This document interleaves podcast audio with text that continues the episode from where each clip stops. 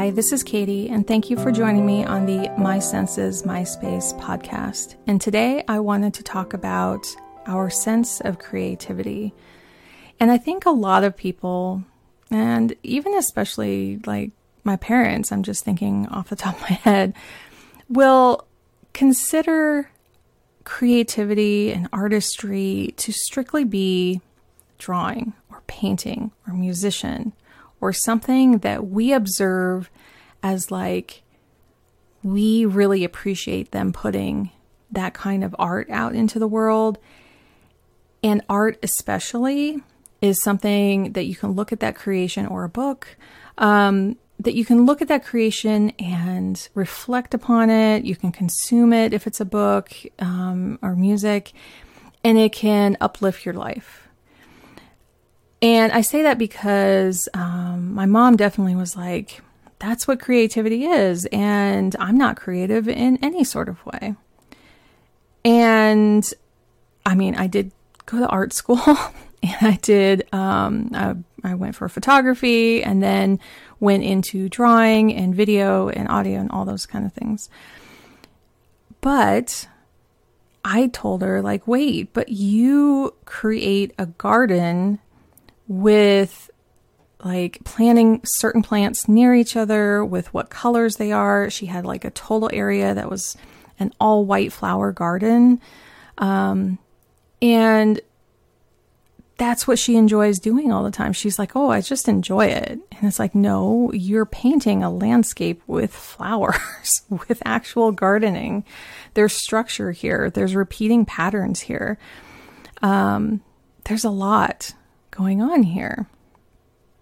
And I think we can also apply creativity to almost anything someone creates. So when someone is creating something, they're taking what they have around them and forming it into something new and possibly delivering it to someone else. And so in this way, you could be coding an app.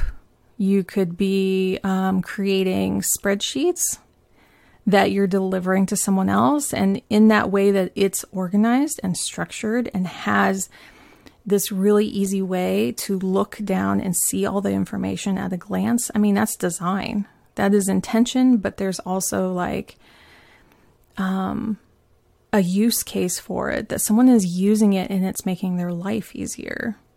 It could be applied to architecture. And I think this one is a little bit easier to relate because we see structures as kind of like sculptures.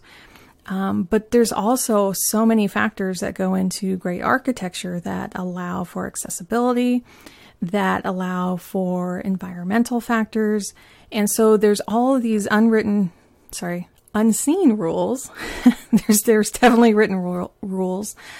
Um, all these rules that they're following, but they're still creating this extraordinary design. And even the people helping out on that project are creating the cement that goes into it, creating the glass that goes into it, creating um, fixtures that go into that space and how they work. Um, even to the law, like if if you're working um, as a lawyer, how you gather the information that you need to um, defend or prosecute is is very creative, and you're having to kind of dig through and make connections in your brain that you can then convey and speak to others about. I mean, there's a whole thing about being able to deliver your message in an impactful way. Not only in that setting, but in politics, in theater, and I, the list goes on and on. So I just find this fascinating that so much of us are creators. Even if we're following a template that someone else is providing, we are creating. We're putting this stuff out into the world. And even if your day job is one thing, there usually is something else in your life that you enjoy. That um, maybe you're tracking books and you're sharing those ideas with others. Maybe you're playing video games and getting groups together to like tackle a mission together. And when you're playing together, you could be getting your own ideas about a game down the road.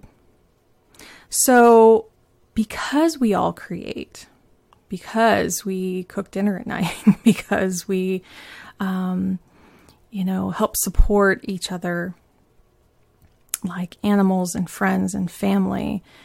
And in that support, we're creating an atmosphere that, that feels supportive to them. In all of these ways, how do we get inspired? Where is that creativity coming from? What fuels how we create every day? And it's actually right there.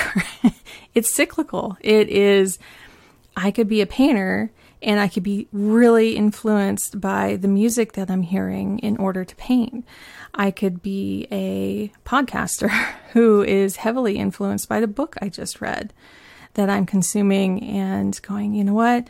I want to keep sharing these ideas, but I also want to have my own take on things. Um, is it watching documentaries? Is it talking to other people? Is it visiting museums? Having experiences, just sitting down and talking with your neighbors about what is happening in your own neighborhood and you getting inspired to be in politics, um, even if that's just showing up at a local town hall meeting and voicing concerns. Um, saying, I'm seeing this problem and I know other neighbors are, are seeing this problem. How can we create policies in our area that um, can really make progress on justice in our area? Uh, can we, as creators, consume different things than we normally are comfortable with? Can we go outside of our comfort zone and travel or try a new type of food or music or thing that we had never experienced before? And can that like support our new creativity? Um, or like combining different things. What I love to see, and I I would do a lot of as well. Um, I love it when people are consuming or listening. I guess consuming is one way to like talk about it, but it's also listening, appreciating, um, intaking. When I am like listening to a podcast that's totally outside of my um, industry. So a lot of times as a web designer, I would listen to all these tech podcasts and a lot of that coding stuff and a lot of those concepts didn't really apply to what I was doing directly. But when they talked about user experience, when they talked about um, like really more abstract concepts of design and how does that interact with humanity, I could then interpret it in my own way and bring it to my clients and say, well, you know, in the industry, this is like a trending thing. And so we might want to keep our eyes open for this to see how we, you could apply that for yourself.